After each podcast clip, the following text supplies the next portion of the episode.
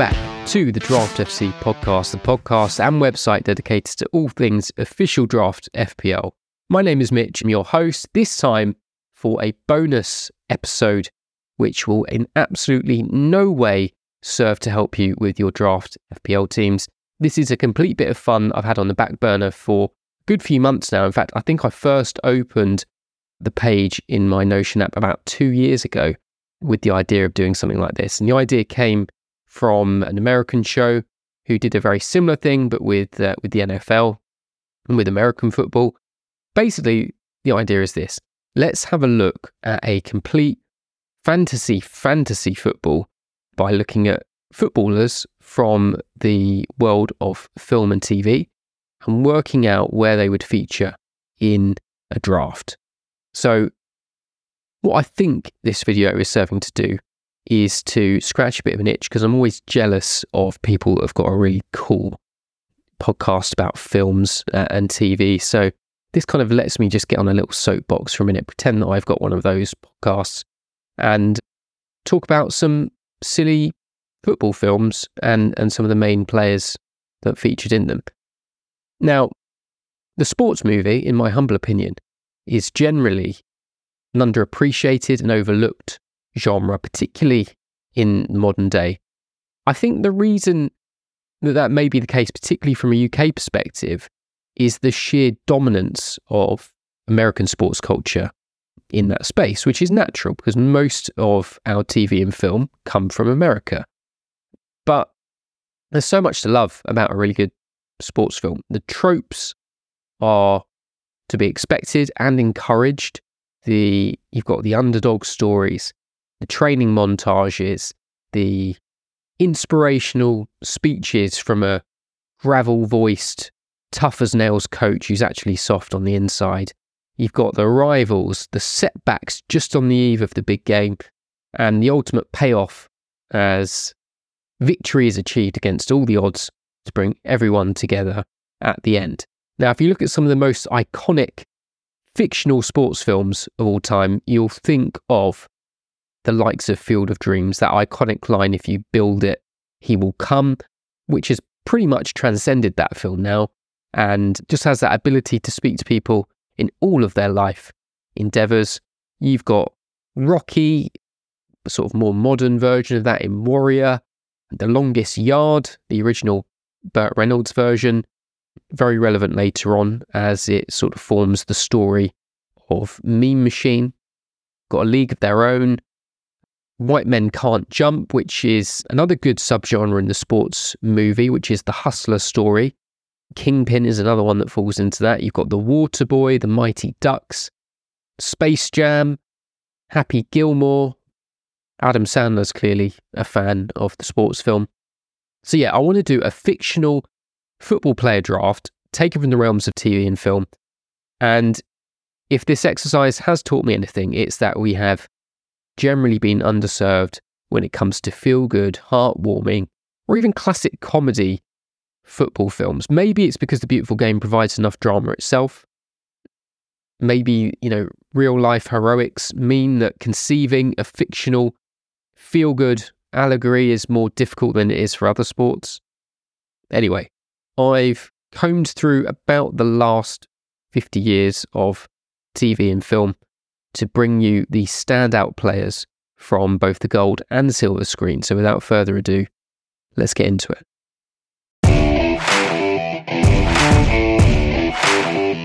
Now, most of the films on this list come from around the turn of the millennium, and we're going to kick things off in 2002, which is crazy to think that was over 20 years ago now, with one of those classic, I think it's one of the first ones that you think of when you think of a football film, and that is Bend It Like Beckham.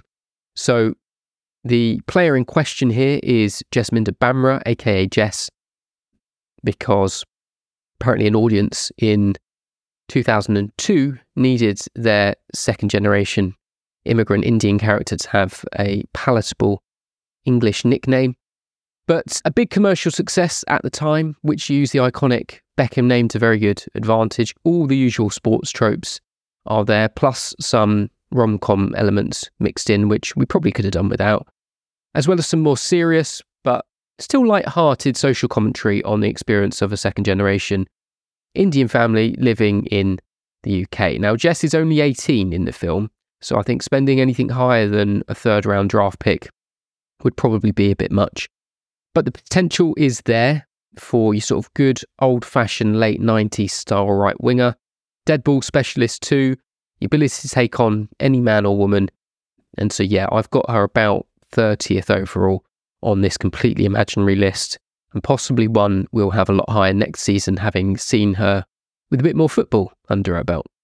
Now, the next film, we're going to go back a bit further this time. This is probably the, the furthest back we're going to go to 1981 and Escape to Victory, which is an all time classic in this sporting genre of film. The film itself is set in the 1940s during World War II.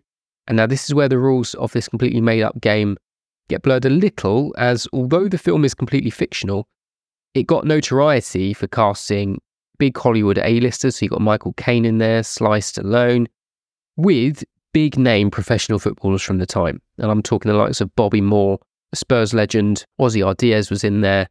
Most famously, a bloke you may have heard of who went by the name of Pele. Now, the plot, again, has all the usual tropes. We've got, you know, an experienced pro who needs to whip a ragtag group of misfits, some of whom never played football before, into shape for a big exhibition match against a professional German team that the Germans are hoping they can film and use for propaganda purposes when the Allies get stuffed. So, this film obviously takes the, the element of, of the rival to the nth degree, as it's fairly clear who we're rooting for on when the opponents are actual Nazis overseeing a concentration camp. Now, without spoilers, obviously, as the name suggests, a plan is then devised to use the exhibition match as a cover for the prisoners to escape. Now, Pele plays Corporal Luis Fernandez, and despite being floored by a rough challenge early on in the match and ended up jogging around with one arm in a sling for some reason, we get a magical all time classic sports movie moment. We have Brady, played by Bobby Moore, who, who bombs down the wing and puts in a peach of a cross for Pele, and in true Pele fashion, decides the best way to deal with this cross is with an overhead, is with a bicycle kick.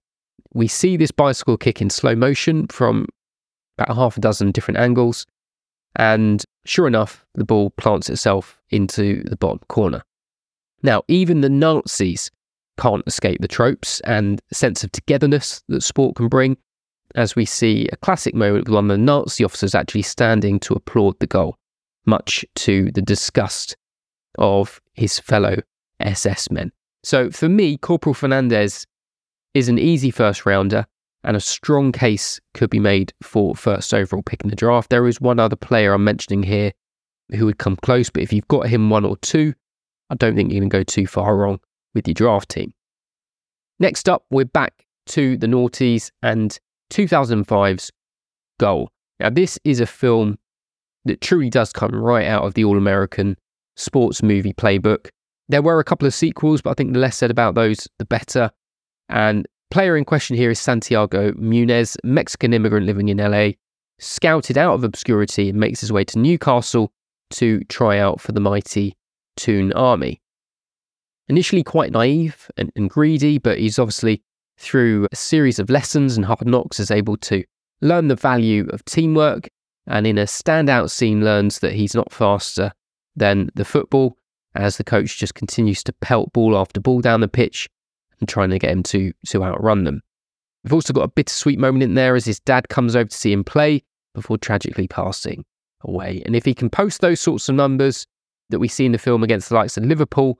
He can do it against anyone, and he's definitely someone that won't be left in many waiver piles on draft day.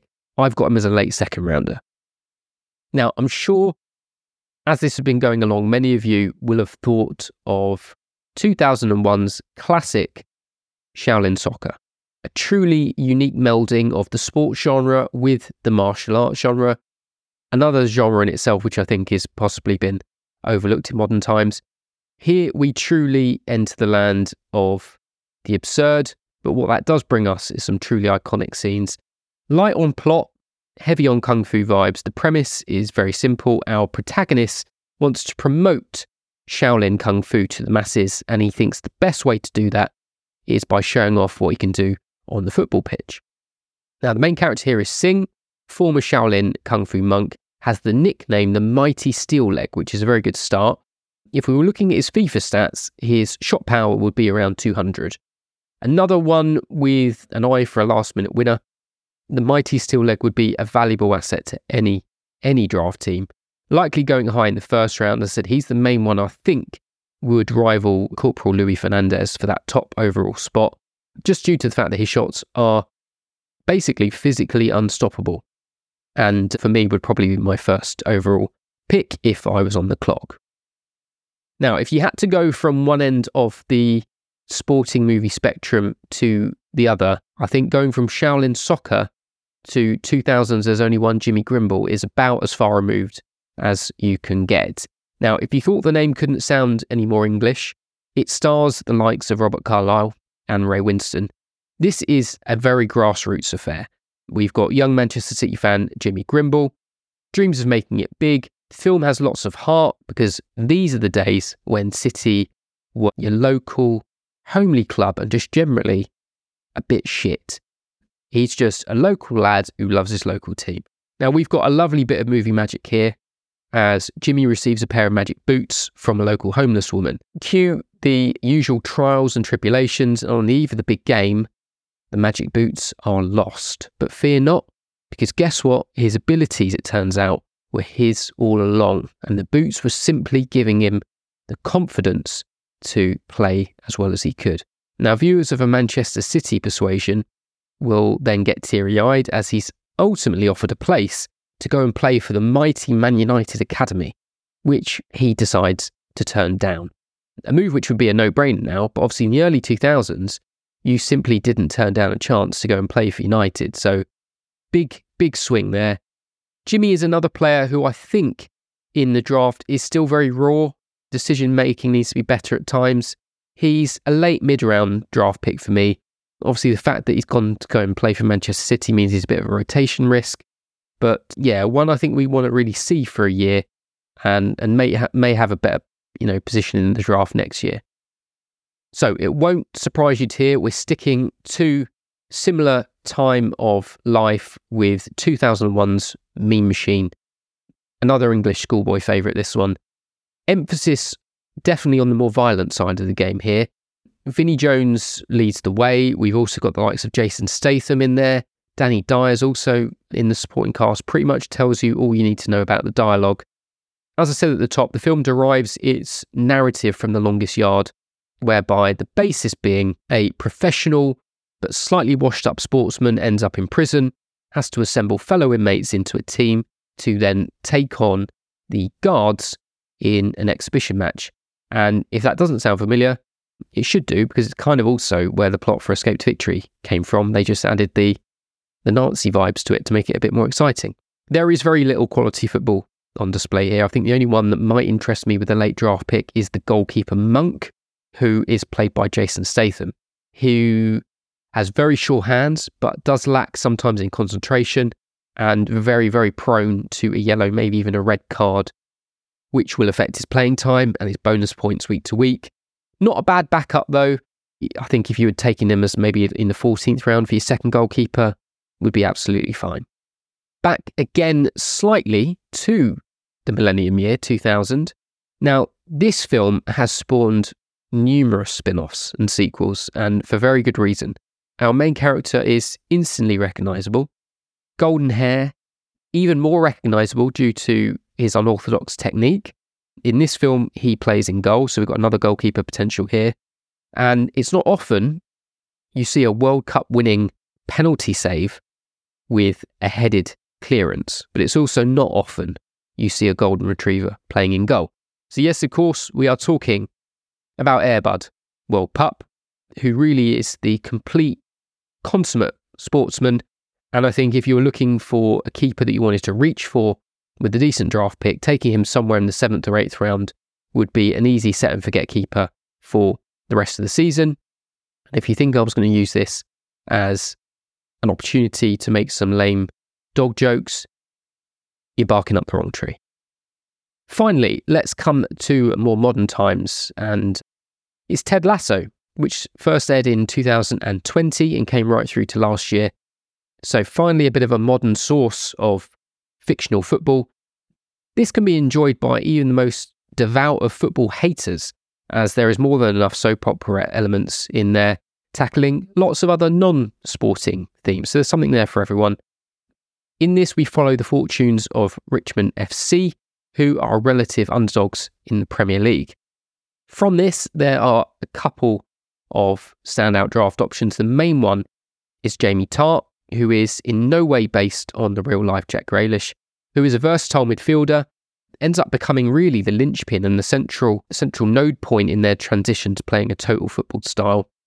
There will be games where he's mainly assisting the assist, but others in which he can have massive hauls. Think of him almost like your KDB of the fictional realm. Not immune to injuries, very similar to KDB again, but a very solid late first round draft pick who could sneak even higher into the sort of top five if you really believe in him. The second player from Richmond FC is Dani Rojas, Mexican striker and a fairly reliable performer. He's on penalties, and given the state of the striker market in general, value should probably have him around the fifth round, but I think will often get taken in in the fourth round just when all the strikers are flying off the board and and you need someone reliable. And we'll say with those penalties it's always a nice steady stream of points.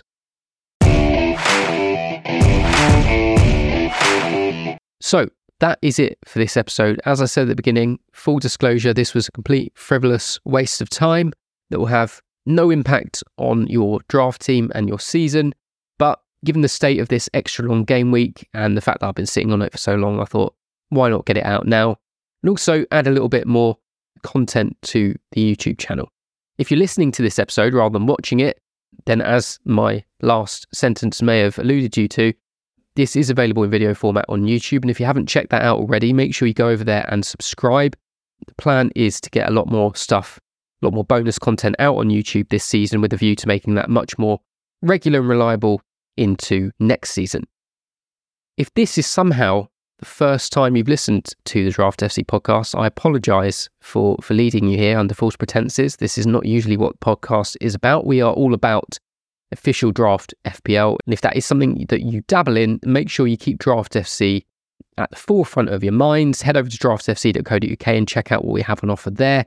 If you've never signed up before, you can do and use the code DRAFTFCPOD, all capitalized DRAFTFCPOD, and you get a one month free trial so you can try before you buy. Make sure you give us a follow on Twitter at draft underscore FC. It's also the best place to message us if you need to. And as I've already said, follow us on whichever platform you listen to your podcast, subscribe on YouTube, tell all your friends that play draft, and until next time, stay shook.